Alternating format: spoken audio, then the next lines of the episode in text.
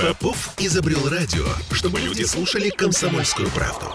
Я слушаю Радио КП и тебе рекомендую.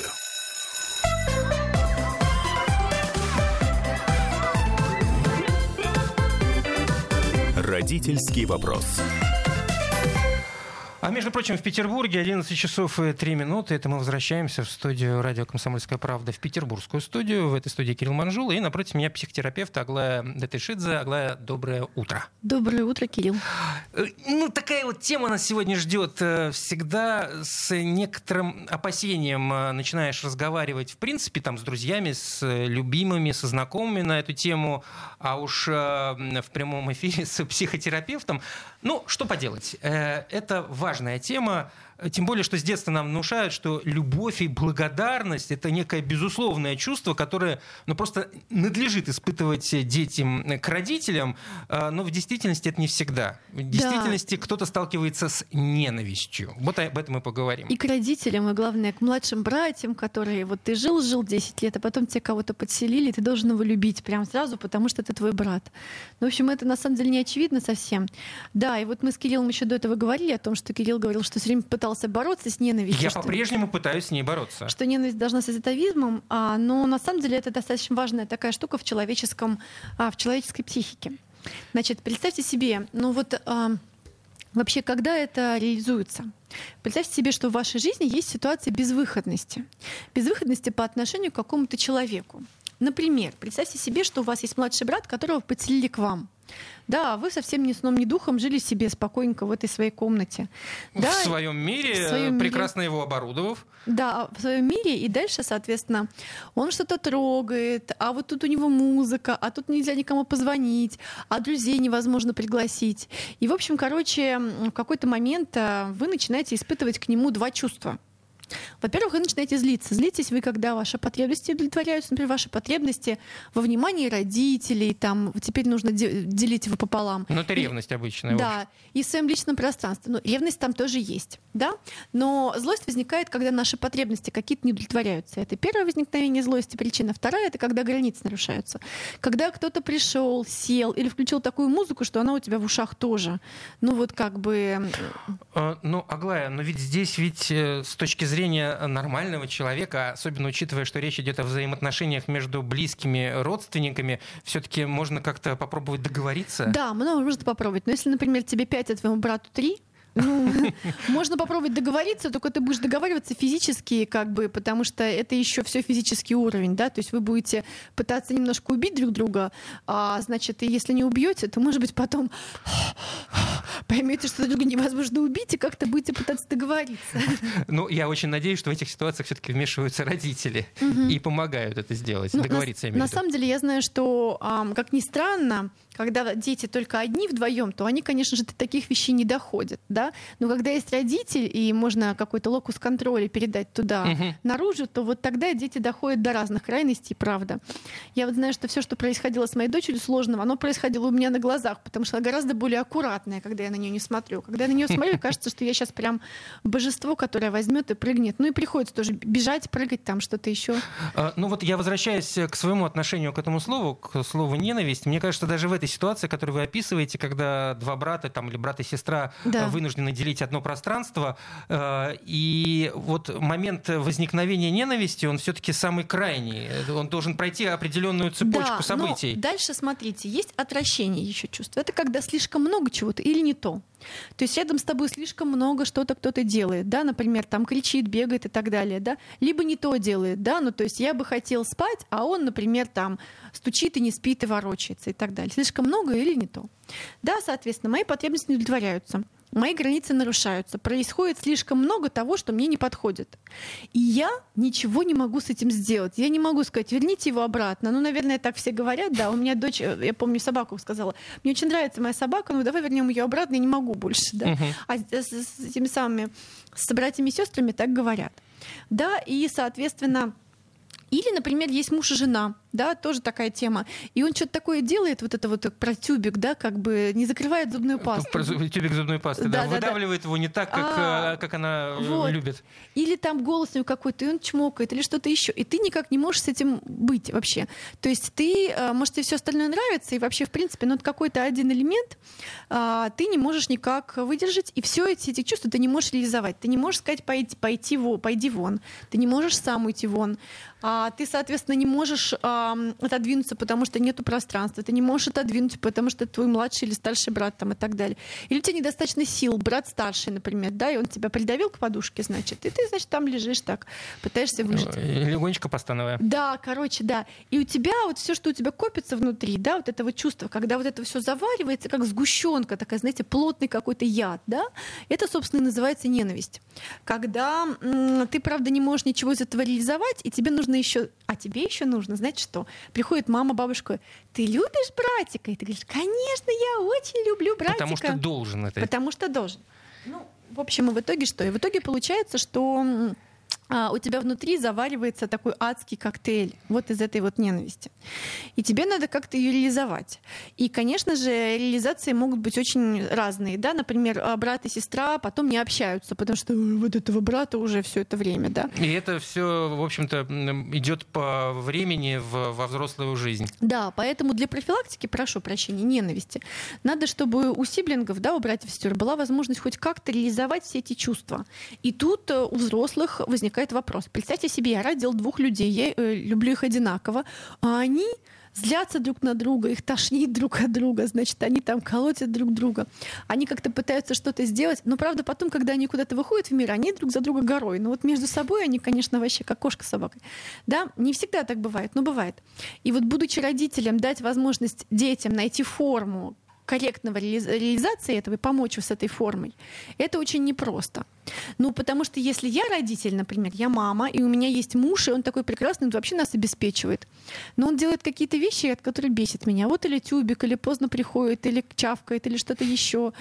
Обычно и... в этой ситуации люди говорят, ну, значит, ты меня не любишь, если да, тебя эти да. мелочи бесят. И если у меня есть представление о том, что я должна человека любить целиком, и если я люблю, то я не должна злиться, не должна ненавидеть, не должна испытывать отвращение, не должна ничего испытывать, кроме любви и наслаждения, там вот, uh-huh. сыв глаза, божья роса, да, вот, а, то, конечно же, у меня вот там вот в остатке, да, и от нереализованности чувств копится эта ненависть, да, и она может так копиться, что потом хочется что-то уже прям такое сделать, прям вот такое. Нехорошее. Нехорошее, совсем нехорошее. Какой выход? Какой выход? Давать возможность провентилироваться чувством и злости, обсуждать, за что злитесь, когда злитесь, как злитесь и как реализовать, да?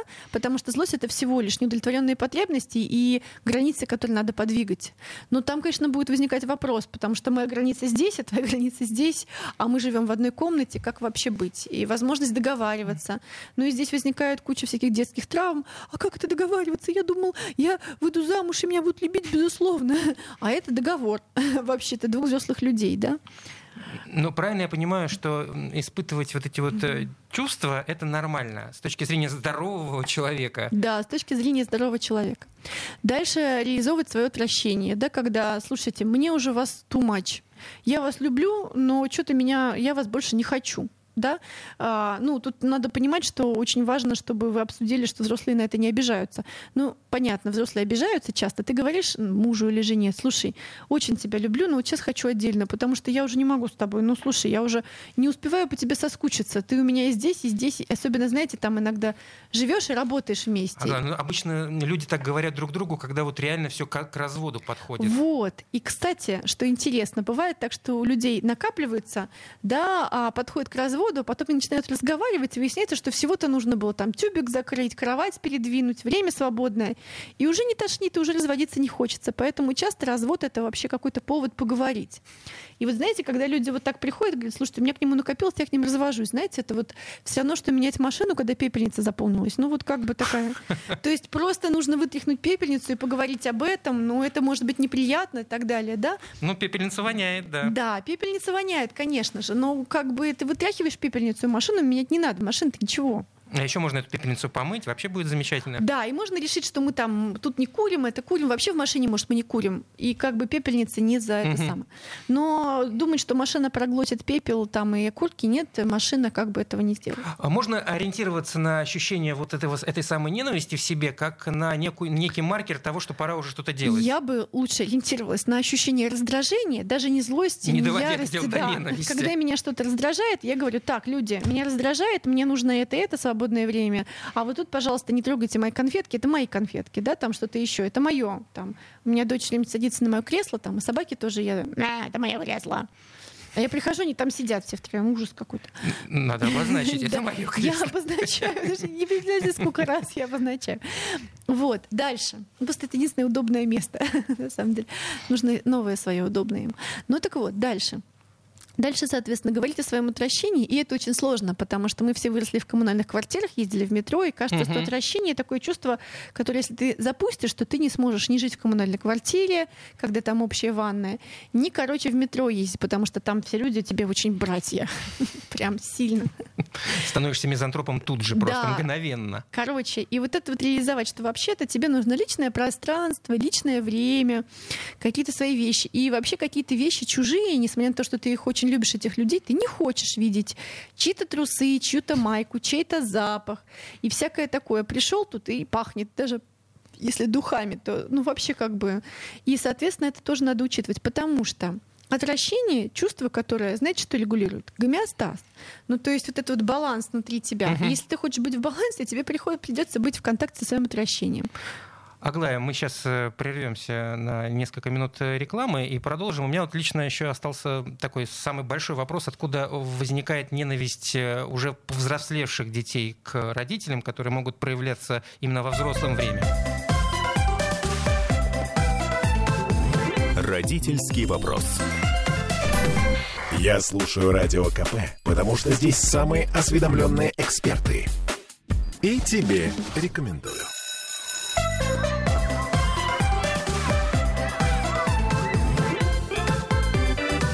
Родительский вопрос.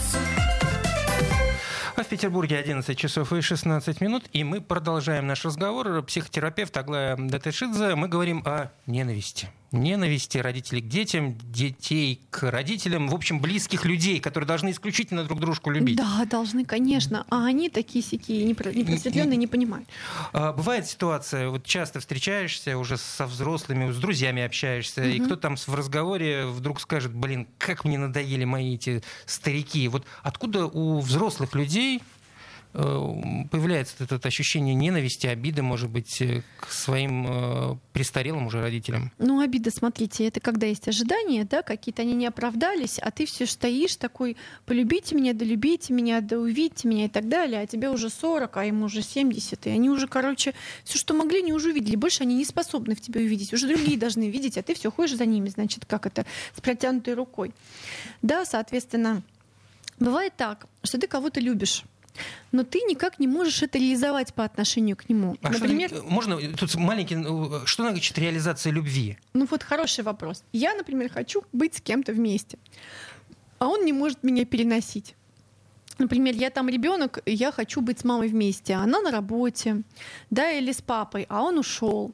Или, например, там я прихожу к своей маме, а она, ну, всегда одинаковая, да, например, я говорю ей «Привет», а она говорит «Я тебе потушила капусту». А я говорю, я не люблю капусту. И я говорю уже так тридцать лет. Ну, там сколько-то, сорок, сколько мне лет, uh-huh. да?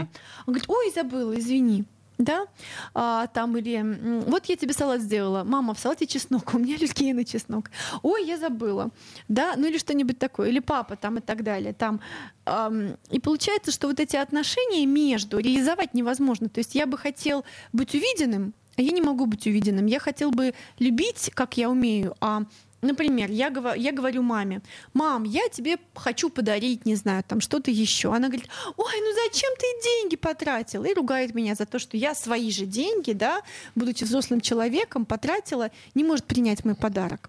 В результате мы испытываем разочарование. Но... Да, или я говорю а, своей маме или своему папе: слушай, вот я хочу так, я хочу это. А он говорит: ну ты придумала, ты как всегда, там, и так далее.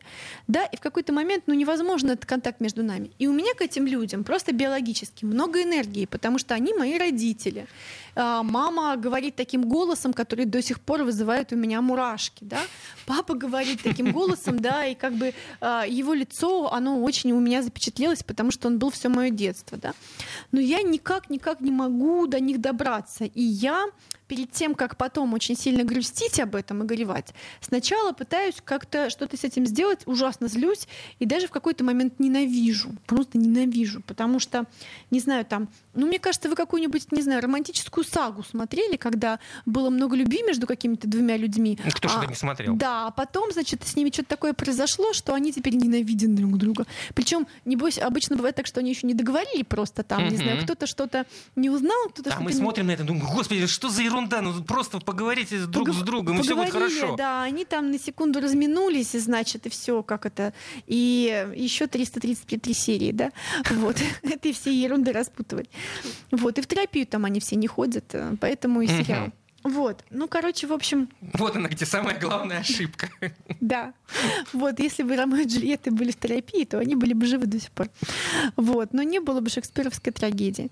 Ну вот, соответственно, и тогда у меня вот это вот копится, и я никак не могу реализовать, и я прям начинаю уже в какой-то момент, это как, знаете, вот как будто бы превращение какого-то, какая-то алхимия вещества. Было много любви, было много желания, а теперь объем энергии такой же, но, но знак другой, да? И это такая mm. копится черное ощущение и так далее.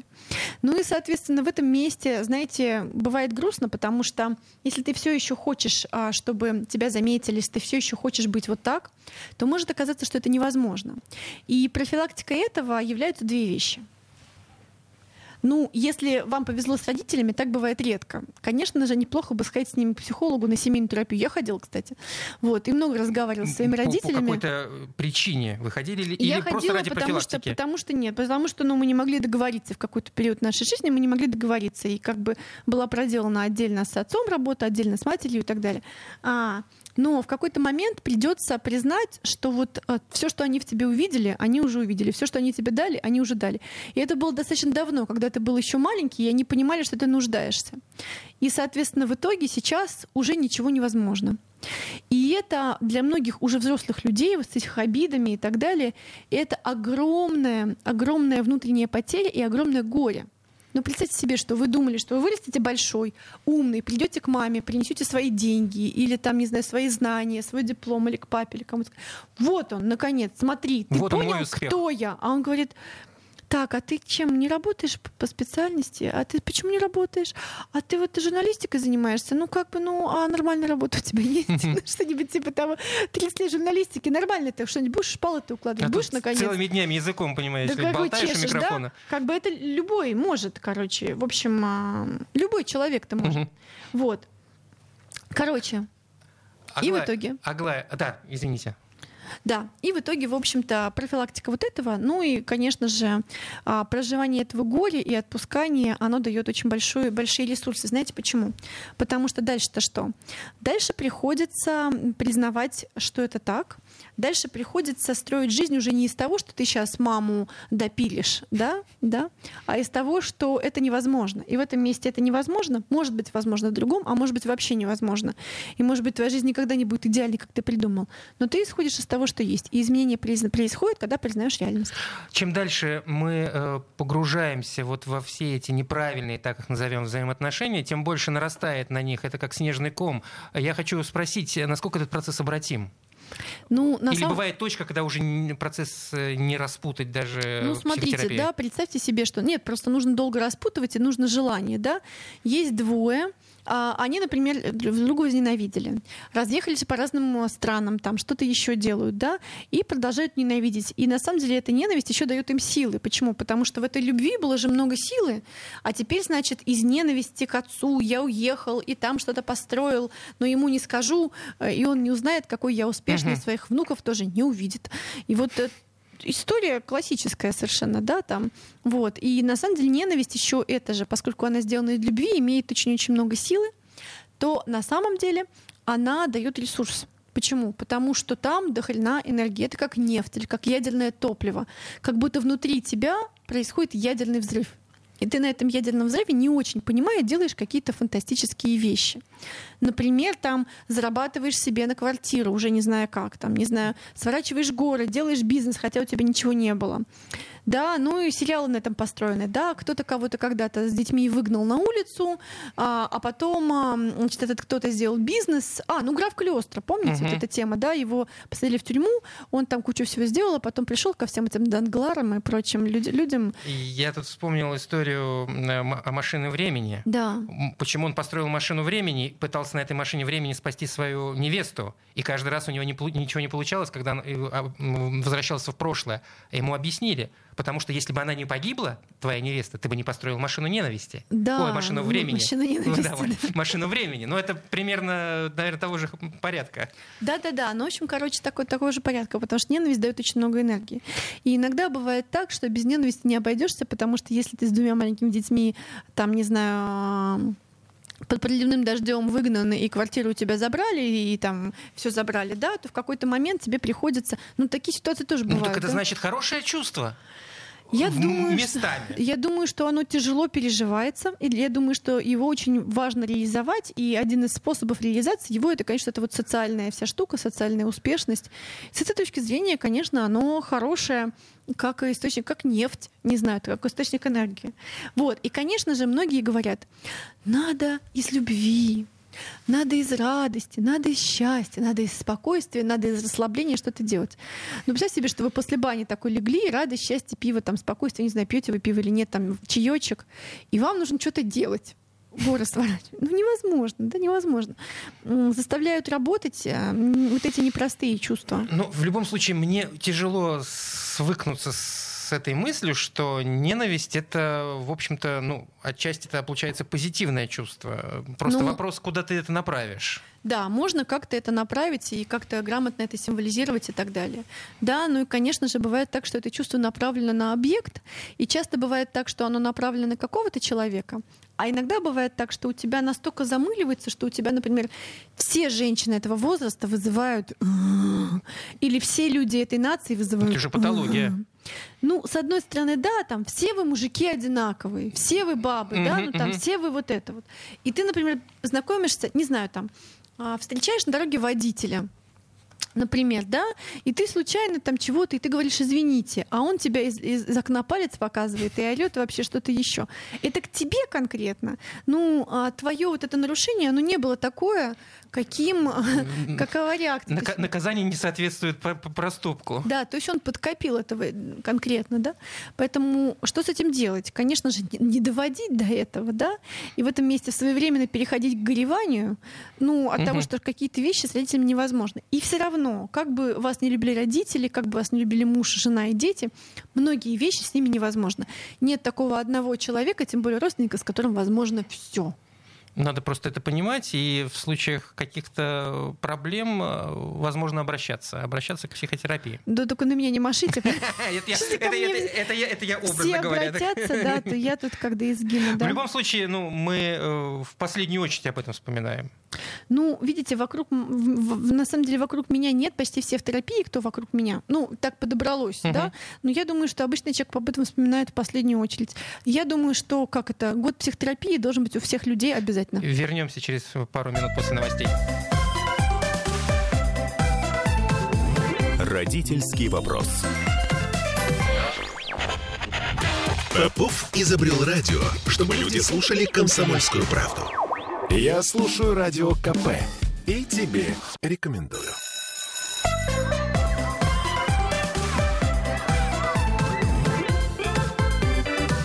Родительский вопрос. одиннадцать тридцать три в Петербурге, в студии радио «Комсомольская правда» Кирилл Манжул. Еще раз добрый день. Напротив меня психотерапевт Аглая Датешидзе. И о ненависти мы продолжим наш разговор и, так скажем, подводим итоги. Ненависть как способ, как инструмент выживания.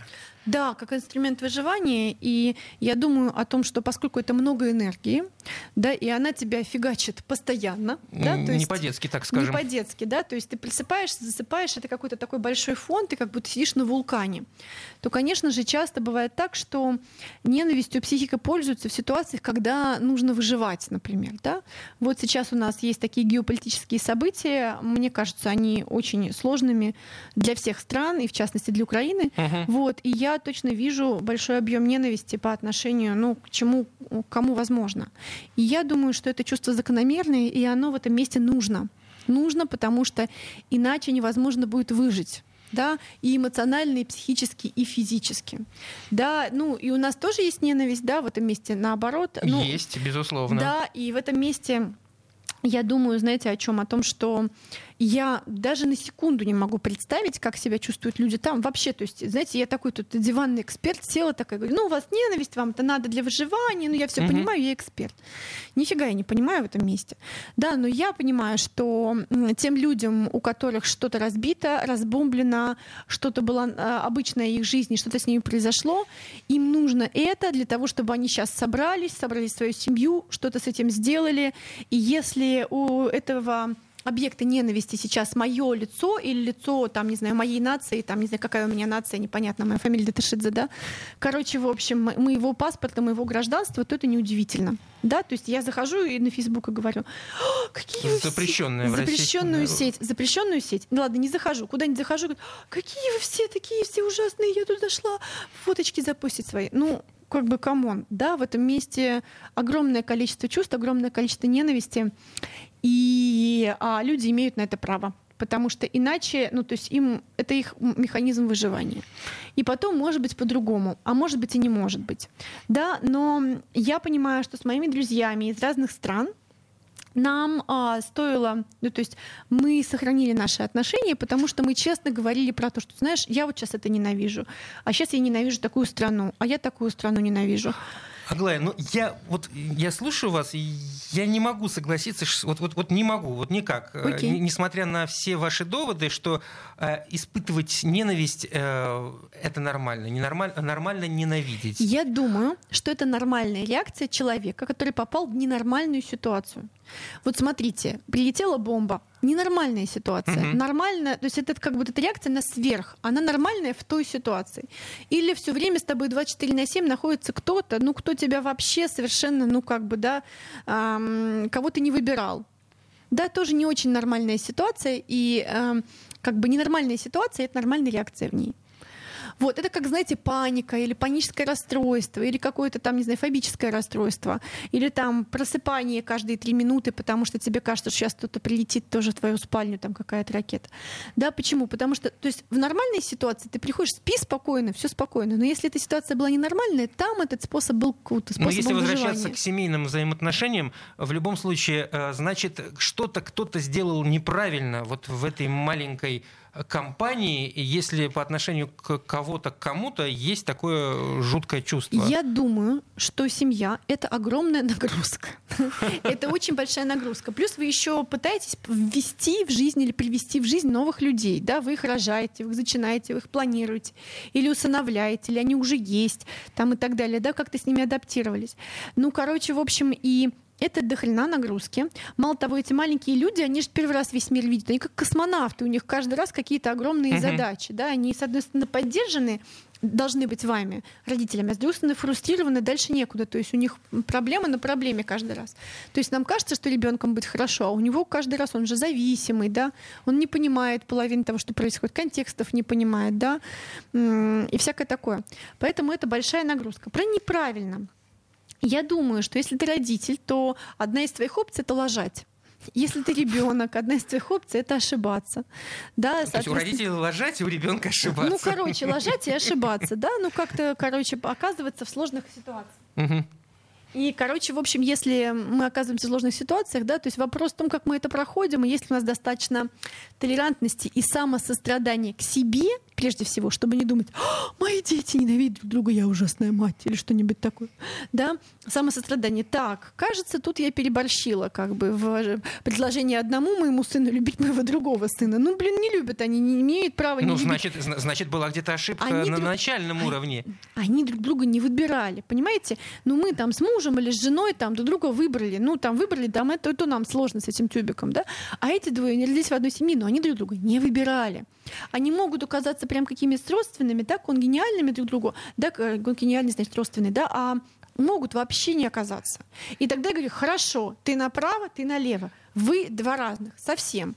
И в этом месте нет у вас общего. И есть, конечно, картинка ну, из книжки, что сестры за ручки вместе. А есть такой... Какая она там? Есть такой сериал «Дарья», по-моему, называется. Там одна сестра красивая, а другая Дарья. Такая умная, ироничная. Одна красивая, другая Дарья. Ну, одна красивая... Всем Дарьям, которые нас слушают, ничего личного. Туповатая, а другая, значит, ироничная. Тоже красивая, на мой взгляд, но ироничная такая, да, короче. И вот эта тема очень такая частая. Мало того, детям же нужно занять очень-очень разные ниши в семье, чтобы не было одинакового внимания, деленного на двоих, чтобы угу. было два разных внимания. Поэтому часто бывает так, что они пытаются быть очень разными, потому что им нужно, чтобы их отдельно выделяли. Поэтому иногда они пытаются конкретно не быть похожими на брата или сестру, чтобы не говорили «ты как брат», «ты как сестра», «вы вместе», чтобы ведь было отдельное место для человека. Аглая, ну понятное дело, что нас никто не учит в обществе быть хорошими мамами, папами и вообще правильно вести себя со своими родственниками, это мы, как правило, же берем из семьи. Ну, а если такие из примеров семьи, если такие примеры нам не были даны, ну, ну не сложилось. Где нам эту модель найти? Хороший вопрос, да, но мне кажется, что вокруг куча, куча разного контента. Ну, во-первых, есть какие-то книжки, не знаю, там, а, господи, Жан Ледлов «Как вырастить ребенка счастливым». Есть такая книжка о том, как она с обезьянками жила, и про теорию привязанности, и про следование, да. Есть Институт Гордона Ньюфельда, да, где там вот про теорию привязанности прям по шагам, да. Есть обучение, онлайн-обучение, да, это не реклама Гордона Ньюфельда, да. Ну, короче, теория Ньюфельда, теория привязанности. Uh-huh. Есть какие-то книжки еще, да, вот я в свое время кого-то еще, Ингрид Бауэр я читала «Жизнь без подгузников», там было не про подгузники, а про то, как вообще научиться слушать ребенка, да, про высаживание книжка, но не про высаживание. Ну и, короче, в общем, много есть книжек, много есть коллег удачных. Вот Людмила Петрановская очень хорошо говорит про эти семейные отношения, но главное, вот эти психологи, они не заряжены, они говорят, этот ужасный ребенок ненавидит, не мы за... сейчас его не будем. Не заряжены, что, что, что, что имеешь? Ну, а, когда я прям супер заряжена по отношению к ситуации, я говорю, ужасный ребенок ненавидит, не знаю, безответственная мать не смотрит, ну, как бабушки, uh-huh, бабушки uh-huh. там вот около песочницы, там они сидят где-нибудь, чтобы им было видно, и чтобы они потом могли что-нибудь сказануть. Вот, соответственно, они не заряжены, они просто описывают. Это вот так, а это вот так, это вот так. Есть такая книжка, господи, «Затаённое горе», Карлайн Ильячев. Она занималась психоанализом с младенцами, грудными младенцами. Были грудные младенцы, у которых было какое-то горе, например, они лишились родителей и так далее. И они в очень стрессе маленьком. Ребенок маленький. Психоанализ с младенцем. Психоанализом, да. И она приходила к младенцам, вернее, у нее были младенцы на руках или рядом, и она просто им рассказывала. Ситуация такая. Жизнь такая, так случилось, мама твоя умерла, папы твоего нету, так случилось, ты сейчас в роддоме, мы тебе ищем, значит, эм, приемных родителей uh-huh. и так далее. И, грубо говоря, своими вибрациями, ну да, как бы своим ощущением, она передавала э, это понимание спокойствия, ребенки об этом успокаивались, как ни странно. То есть здесь дело не в том, что они понимали ту информацию, Нет, которую им... они же считывают как погоду, они же интуитивно считывают, да, вот это вот просто, как она приводила их интуитивно к контакту с реальностью. Вот такая книжка называется «Затаённая боль» Карлайна Ильячев. Очень сильная книжка. Ну и куча всяких таких книжек есть. Есть психологи, есть программы для родителей. У нас есть, называется «Солнечная сторона», про детей и родителей. Есть лагеря. Вот у нас сейчас будет лагерь семейный, называется «Соприкосновение». То есть есть куча разного контента. В семейные лагеря кто обычно едет? Это, вот это выбор, с чем... Хороший, чем... хороший вопрос. А раньше к нам ехали мамы с младенцами. В этом году у нас девяносто детей, тридцать три подростка. Вот типа моей дочери одиннадцать-тринадцать лет. Младенцев нет совсем. Вот. И куча. тридцать процентов это одиночки, которые просто тусят и так далее. Вот. И, конечно, жалко, что вот в этом современном обществе нету традиционных каких-то вещей.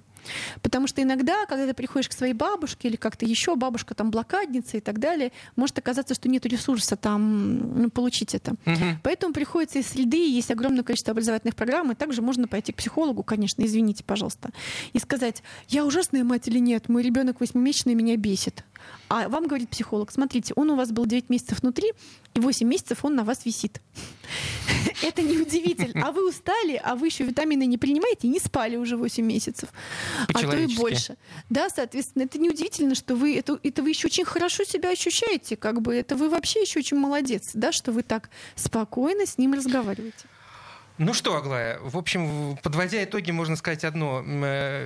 Чувство ненависти — это не ужасно, с этим нужно работать. Можно. Это можно направить, да, в нужное для вас русло, а если справиться не можете, то надо обращаться за помощью и не бояться этого. Ну, или бояться, но обращаться.